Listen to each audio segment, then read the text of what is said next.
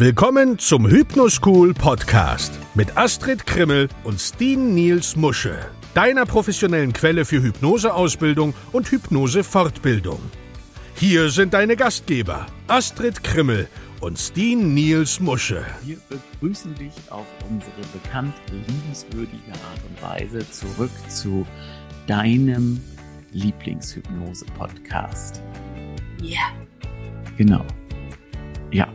Herzlich willkommen zurück. Heute geht es um das Thema Gesprächshypnose, Techniken und Prinzipien der Gesprächshypnose leicht gemacht. Wir zeigen dir dies in dieser Podcast-Folge und damit es nicht zu langweilig wird, haben wir uns beschlossen, wir werden unsere Vorbereitungen in 2 Folgen packen. Das hier ist Folge 1 von 2. Nächste Woche wirst du Folge 2 von 2 hören. Oder je nachdem, wann immer du das jetzt hörst, vielleicht ist die zweite Folge dann eben auch schon online.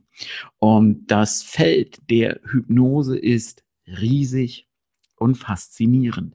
Und es erlebt eigentlich gerade seinen größten Boom seit den 1880er Jahren. Von der Gesprächshypnose und der direkten Hypnose in der Hypnosetherapie über Bühnenshows bis hin zur improvisierten Straßenhypnose. Hypnose ist einfach überall. Noch nie zuvor haben so viele Hypnotiseure so viele Arten von Hypnose angewendet und praktiziert. Und wie schon gerade angekündigt, in diesem Podcast sprechen wir über Techniken der Gesprächshypnose und Prinzipien der Gesprächshypnose. Es ist eigentlich ein ziemlich cooles Thema, weil es nur eine relativ kleine Anzahl von Hypnotiseuren gibt, die das wirklich richtig praktizieren.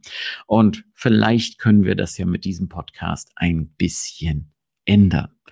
Einer der größten Hypnotiseure der Geschichte, der Psychiater Milton Erickson, war der führende Meister der Gesprächshypnose und er entwickelte eine Menge einzigartiger Techniken, die wir uns hier mal ansehen werden. Wir geben dir die Werkzeuge an die Hand, damit es auch bei dir funktioniert. Also lass uns erstmal loslegen mit der spannenden Frage, Astrid, was ist eigentlich Gesprächshypnose? Ja, das ist eine sehr coole Frage und wenn du zum ersten Mal an Gesprächshypnose denkst, dann klingt das oft seltsam und fast schon ja, ein bisschen schrill. Ja? Ich meine, es geht bei der Hypnose nicht darum, jemanden in Hypnose zu versetzen, sodass es für unwissende Außenstehende so aussieht, als ob er schläft und ihn dann dazu zu bringen, mit dem Rauchen aufzuhören oder vielleicht auch seltsame Verhaltensweisen für ein Publikum zu zeigen. Naja, ja und nein. Ich sage das, weil Hypnose viel mehr ist als die konventionelle öffentliche Wahrnehmung, dass man die Augen schließt, während man sich auf einem Stuhl ja so zusammensackt oder sich auf der Bühne wie ein Tier oder Idiot oder sowas verhält. In Wirklichkeit ist ein erfahrener Hypnotiseur und Hypnosetherapeut in der Lage, Hypnose zu induzieren und Veränderungen durch eine scheinbar gewöhnliche Unterhaltung zu bewirken. Das ist es, was wir mit Gesprächshypnose meinen. Es ist eine wissenschaftliche und systematische Methode, jemanden in Hypnose zu versetzen, indem man einfach mit ihm spricht. Falls du dich auch schon mal über verdeckte Hypnose, falls du dir darüber Gedanken gemacht hast, sie ist genau das Gleiche wie die Gesprächshypnose. Der einzige Unterschied ist, dass du bei der verdeckten Hypnose ein bisschen subtiler vorgehst und nicht so offen preisgibst, dass du etwas Hypnotisches machst. Jetzt ist natürlich auch die Frage, warum sollte denn jemand verdeckte Hypnose machen? Wenn du jemandem zum Beispiel helfen willst, sich zu verändern und du glaubst, dass er nicht offen für eine hypnotische Erfahrung ist, kannst du ihm durch eine hypnotische Konversation helfen, ohne zu erklären, dass sie hypnotisch ist. Denk also bitte daran, dass Hypnose keine Gedankenkontrolle ist und dass du als Gesprächshypnotiseur Menschen beeinflussen kannst, aber du hast keine magischen oder geheimnisvollen Kräfte über diese Menschen. Genau, denn Gesprächshypnose geschieht ja natürlich.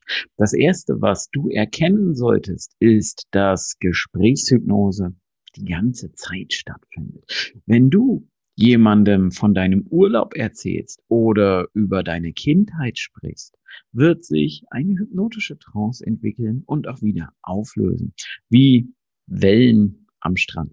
Das liegt daran, dass Hypnose ein völlig normaler Teil des Lebens ist. Wir gehen die ganze Zeit in hypnotische Zustände hinein und wir gehen auch wieder heraus. Wir merken es meistens noch nicht. Ist es also möglich, dass jemand in Hypnose ist, ohne entspannt zu sein und ohne die Augen geschlossen zu haben? Ja, das liegt daran, dass Hypnose, besonders Gesprächshypnose, ein normaler Teil des Lebens ist. In der Tat gleiten wir oft in und aus der Trance, während wir zum Beispiel Auto fahren, Tagträumen, Fernsehen oder bei einer Vielzahl anderer Aktivitäten. Fernsehen ist übrigens ein schönes Stichwort. Netflix ist dein Hypnotiseur.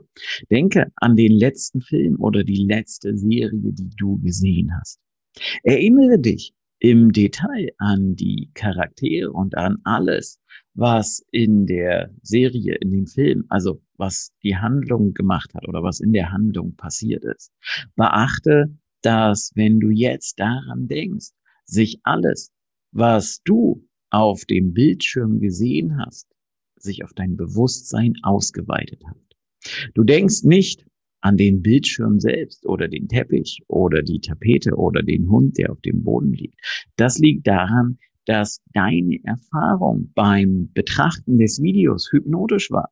Denke daran, dass Hypnose keine Gedankenkontrolle ist und du als Gesprächshypnotiseur Menschen beeinflussen kannst. Aber du hast eben, wie Astrid das schon gesagt hat, keine magischen oder geheimnisvollen Kräfte über sie. Nein.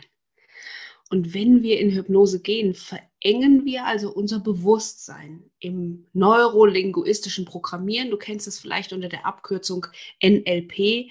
Da nennt man das Downtime. Wir werden uns unserer Umgebung weniger bewusst und wir werden uns unserer eigenen inneren Gedanken und Gefühle viel mehr bewusst. Gerade das Tagträumen kann eine natürlich auftretende Hypnose sein. Du denkst jetzt wahrscheinlich, okay, einen Film zu schauen ist eine Art von Hypnose, aber was hat das denn überhaupt jetzt mit Gesprächshypnose zu tun? Die Antwort ist, es hat alles damit zu tun. Eine der Arten, wie unser Gehirn funktioniert, ist, auf eine gute Geschichte zu reagieren. Eine gut gemachte Geschichte reißt uns mit und während wir eine Vielzahl von Gedanken und Gefühlen erleben, die auf Dingen passieren, die wir bereits gelernt haben. Mhm.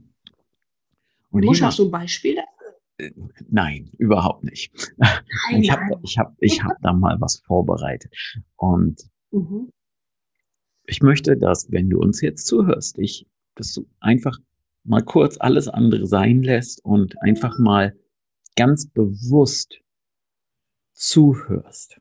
Hör einfach einmal bewusst zu und du wirst gleich erkennen, worauf wir hinaus wollen, was wir dir mit an die Hand nehmen wollen. Also, als ich ein Teenager war, waren wir im Urlaub immer auf einer Insel, irgendwo in Mecklenburg. Und es war immer ein toller Sommer mit schönem Wetter, blauem Himmel, lauen Sommerabenden, abgesehen von den Insekten. Aber aus irgendwelchen Gründen bestanden meine Mutter und mein Vater darauf, auch im Winter dorthin zu fahren. Und natürlich konnten wir nicht mit einem Boot über das Eis und den Schnee fahren, sondern haben mit einem Schlitten mit Essen und Vorräten oder haben den Schlitten mit Essen und Vorräten im Hafen beladen. Und der Fluss war fest zugefroren im Winter. Und während meine Eltern und ich bis auf die Knochen durchgefroren waren, schleppten wir die ganzen Vorräte in Kisten, die über 200 Meter lange Strecke zum Haus. Und ich kann mich immer noch an das Eis und den Schnee erinnern, wie es unter meinen Füßen knirschte. Damals im Winter, als es so kalt war bei den Minusgraden und wie der Wind durch uns hindurch pfiff. Und egal wie gut wir eingepackt waren, und ich erinnere mich, es war immer eine Erleichterung, das gegenüberliegende Ufer zu erreichen, wo die kahlen, schwarzen, blattlosen Bäume ein wenig Schutz boten vor den winterlichen Elementen. Und wie wir alle ziemlich unkontrolliert gezittert haben. Und als mein Vater auch das Feuerzeug benutzte, um das Eis aus dem Schloss der Hüttentür zu schmelzen. Und als wir reingegangen sind, war es da genauso kalt wie draußen. Aber wir waren aus dem Wind. Und als wir alles reingebracht hatten und schnell die Tür hinter uns schlossen, mit ziemlich eiskalten Fingern. Und als wir uns in der Hütte hinsetzten, bildete unser Atem einen eisig weißen Dampf. Und als mein Vater den Ofen in Gang brachte und ein paar elektrische Heizungen einschaltete, würde es mindestens eine Stunde dauern, bis wir uns auf eine angenehme Temperatur aufgewärmt hatten. Während draußen der Schnee schwer zu fallen begann und riesige weiche Flocken in dichten Wolken wirbelten und den Blick auf den Fluss mit dem Eis verdeckten, war meine Mutter in der Küche und kochte riesige Tassen mit heißem Tee und die Wärme brachte uns ein großes Wohlgefühl. Und als der Wind auffrischte und die Hütte sich allmählich erwärmte und die Luft mit dem Geruch vom Tee erfüllte, begann es sich gemütlich anzufühlen. Und ich meine wirklich gemütlich und sicher. Ja, und diese kleine Geschichte von Stin, die war eine ziemlich genaue Beschreibung und eine wunderschöne Geschichte. Aber es war eben auch eine innere Erfahrung. Also hier ist etwas passiert. Es gab hier eine Zusammensetzung, nicht eine einzelne Erfahrung.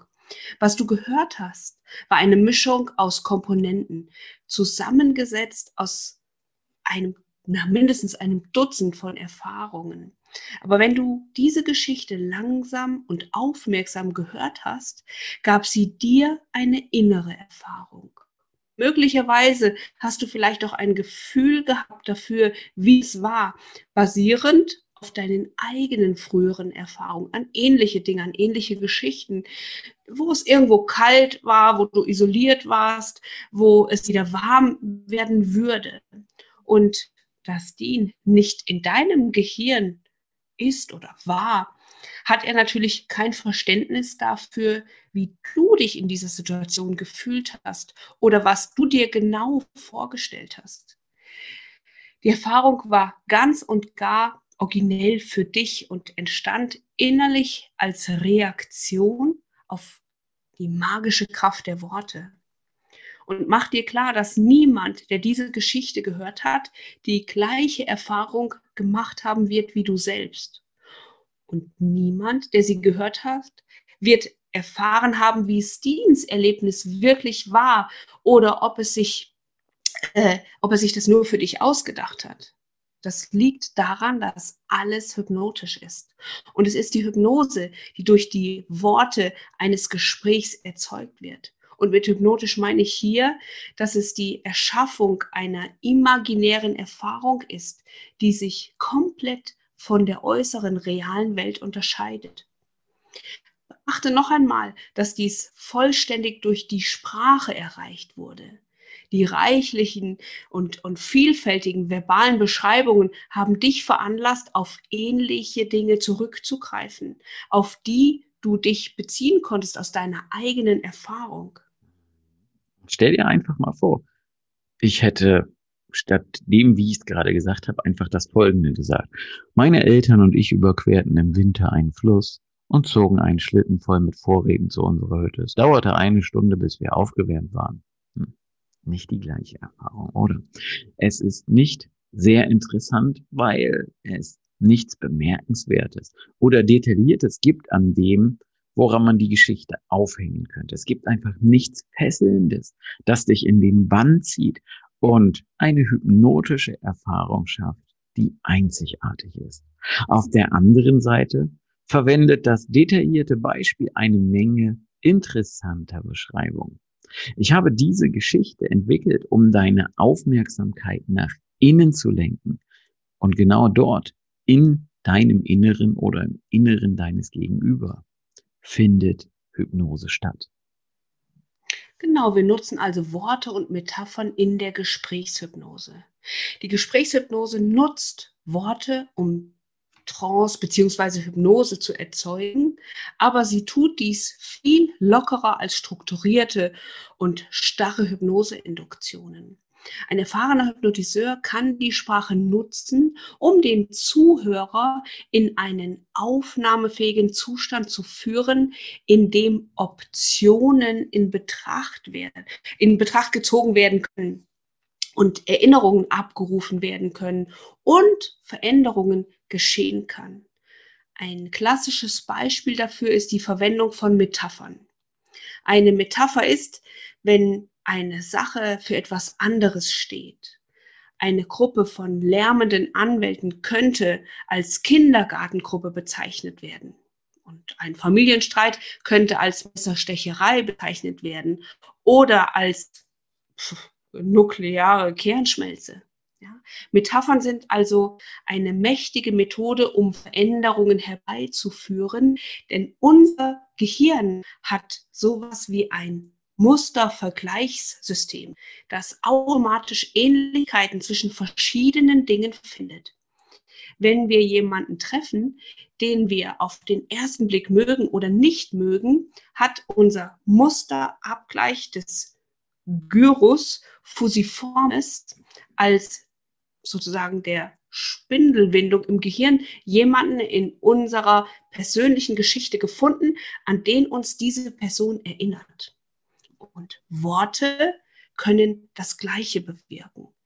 Wenn wir eine Geschichte erzählen, die reich an Metaphern ist, findet unser Unterbewusstsein Ähnlichkeiten zwischen der Geschichte und unserer eigenen Situation zu dieser Zeit.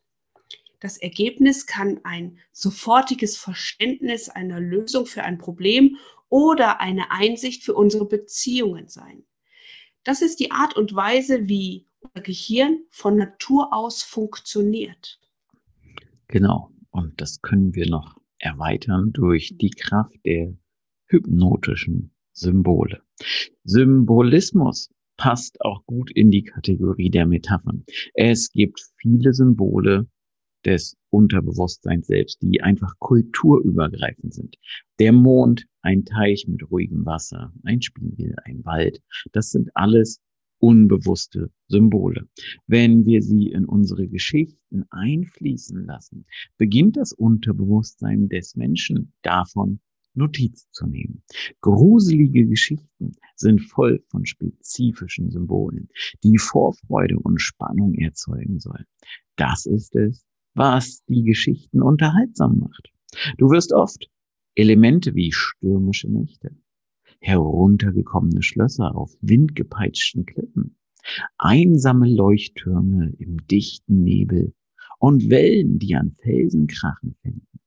Es gibt oft mysteriöse Reisende in Nachtzügen, kaputte Straßen, kaputte Telefone und gestrandete Gäste, die unter seltsamen Umständen zusammengewürfelt wurden.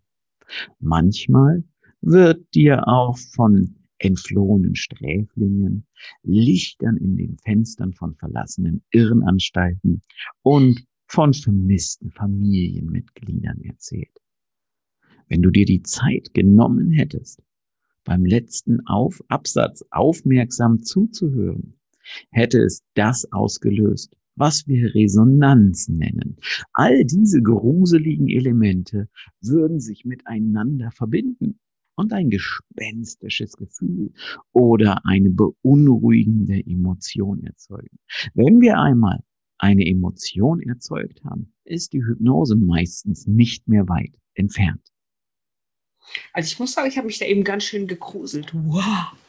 Erzähl doch nicht solche Märchen, Astrid. Du hast dich doch nicht gegründet. Da kommen alte Bilder hoch und genau darum geht es ja. So, okay. Also ja, dann war die Hypnose ja wirklich direkt quasi, dich ja nur noch Schlaf brüllen müssen. Ja, genau. Okay, in der Gesprächshypnose, da gibt es aber auch noch diesen nie endenden Satz. Stin, ich und andere benutzen verdeckte hypnotische Sprache, bevor unser Gegenüber überhaupt merkt, dass die Hypnose bereits begonnen hat. Ein geschickter Hypnotiseur und Hypnosetherapeut kann absichtlich während eines normalen Gesprächs einen hypnotischen Zustand erzeugen. Er oder sie kann dann die Aufmerksamkeit des Gesprächspartners auf die Lösung eines Problems umlenken oder dem Zuhörer helfen, einen ressourcenreicheren Zustand zu erreichen. Dies geschieht ganz natürlich durch ein einfaches Gespräch. Eine der cleveren Techniken ist die Verwendung des sogenannten niemals endenden Satzes. Das bedeutet einfach, dass du, sobald du anfängst zu reden, nicht mehr aufhörst. Du machst an den richtigen Stellen Pausen und verbindest deine Worte kunstvoll. Aber der Satz endet eigentlich nie. Das liegt daran, dass wann immer jemand zu uns spricht, wir sofort beginnen, seinen Worten eine Bedeutung beizumessen. Diese Bedeutung kommt aus unserem Verständnis, basierend auf allem, was wir gelernt haben und unserer eigenen inneren persönlichen Erfahrung. Wenn wir das Ende eines Satzes hören, fühlt es sich vollständig und gelöst an. Aber wenn der Satz weitergeht und weiter, ohne Auflösung, gehen wir tiefer und tiefer in den Versuch, eine Bedeutung oder Lösung zu finden. Wenn du dir also noch einmal die Geschichte von den Urlauben im Winter noch einmal anhörst, wirst du bemerken, dass die Satzenden durch ihre Abwesenheit kaum auffielen. Die Beschreibung von Stin ging also immer weiter und weiter und zieht dich in das Netz der Geschichte und deiner eigenen inneren Erfahrung, die dir die Beschreibung gibt. Ein einfacher Weg, den nie endenden Satz zu verwenden, ist es, deine Worte miteinander zu verbinden, mit den Worten. Und während oder und als. Und während du das hörst und bemerkst, wie wohl du dich fühlst, und während du dich fragst, wohin das alles führt, kannst du anfangen, dich entspannter zu fühlen. Und während du dich vielleicht entscheidest, deine Position sanft zu korrigieren, ist es einfach, das Gefühl zu genießen, sich sehr wohl zu fühlen. Dies ist ein großartiger Weg, um die Gedanken des Gegenübers in eine Ruhephase zu schicken, in der es einfach so viel Sprache zu beachten gibt, dass es für ihn schwer ist, den Sinn des Ganzen zu erfassen. Und je länger der Satz ist, desto komplexer wird die Bedeutung. Es gibt viele andere Wörter wie und, während oder und als, die wir Verknüpfungen nennen. Wörter und Phrasen wie während, weil, obwohl und wenn und doch sind großartige Möglichkeiten, um schöne, lange, hypnotische Sätze zu kreieren. Genau so.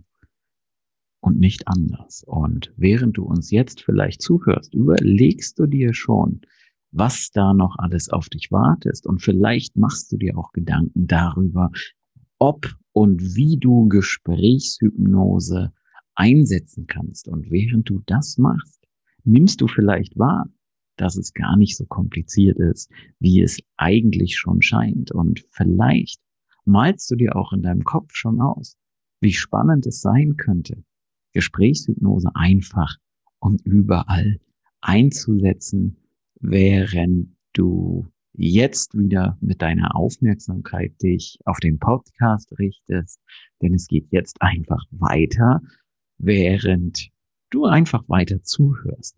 Gesprächshypnose ist nämlich eher mütterlich als väterlich. Was meine ich damit? Nun, die Gesprächshypnose ist sehr indirekt oder eben, wie man sagt, mütterlich. Während ein Bühnenhypnotiseur sehr direktiv sein kann, ja sogar fast befehlend ist, die Gesprächshypnose viel entspannter. Wir sagen, dass der Bühnenhypnotiseur typischerweise einen väterlichen Ansatz verwendet, während der Gesprächshypnotiseur viel mütterlicher ist. Und das gilt unabhängig davon, ob der Hypnotiseur männlich, weiblich oder divers ist. Es ist die Herangehensweise, über die wir sprechen, nicht das Geschlecht des Hypnotiseurs. Eine väterliche Herangehensweise beinhaltet oft die Verwendung einer lauten Stimme und eines autoritären Auftretens.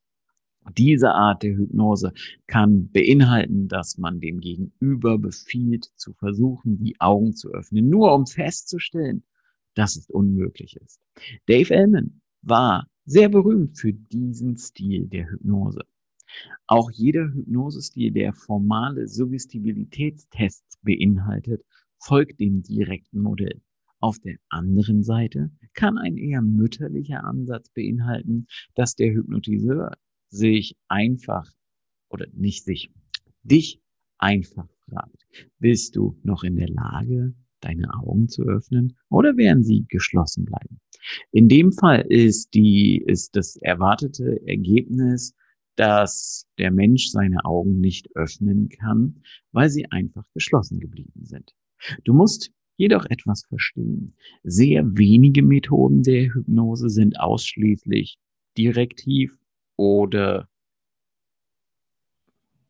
ist mir das Wort entfallen, indirekt. Gott, oh Gott, also mütterlich oder väterlich.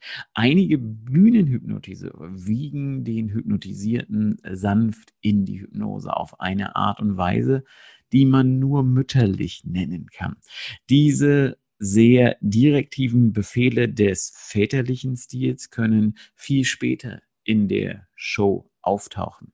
Das liegt daran, dass es bei der mütterlichen oder der indirekten Hypnose darum geht, eine kunstvoll vage Sprache voller Möglichkeiten zu benutzen und eben die Möglichkeiten anzubieten. Es gibt nichts, dem man widerstehen könnte. In ähnlicher Weise muss die Gesprächshypnose in einer Art und Weise durchgeführt werden, die deinem Gegenüber nichts bietet, wogegen er ankämpfen kann. Nichts, wo er sich wehren kann. In Wirklichkeit sind die permissive mütterliche Hypnose und die direkte väterliche Hypnose keine entgegengesetzten Seiten einer Medaille. Sie befinden sich tatsächlich auf einem Kontinuum und ein erfahrener Hypnotiseur kann sich je nach Bedarf an das eine oder das andere Ende der Skala begeben. Und während du jetzt vielleicht noch überlegst, wie du das Ganze umsetzen und im täglichen Alltag anwenden kannst, wirst du dich jetzt einfach auf Teil 2 des Podcasts zur Gesprächshypnose freuen, in welchem wir dir erklären werden, wie deine Intention zum Gamechanger in der Gesprächshypnose wird, wie du mit vager Sprache Nominalisierungen erschaffen kannst und warum Emotionen Hypnose leicht machen und vor allem, wie du die Hypnose kalibrieren und Rapport aufbauen kannst. Und weil du dich das vielleicht schon fragst, werde ich diesen Gedanken jetzt einfach unterbrechen, dich aus der Hypnose zurückholen, indem ich jetzt einfach erstmal sag Tschüss, Astrid. Tschüss, Astrid. Das war der Hypno School Podcast. Baue das Selbstvertrauen auf, das du brauchst, um erfolgreich mit Hypnose zu arbeiten. Lerne jetzt Hypnose und Hypnosetherapie auf www.hypnoschool.de.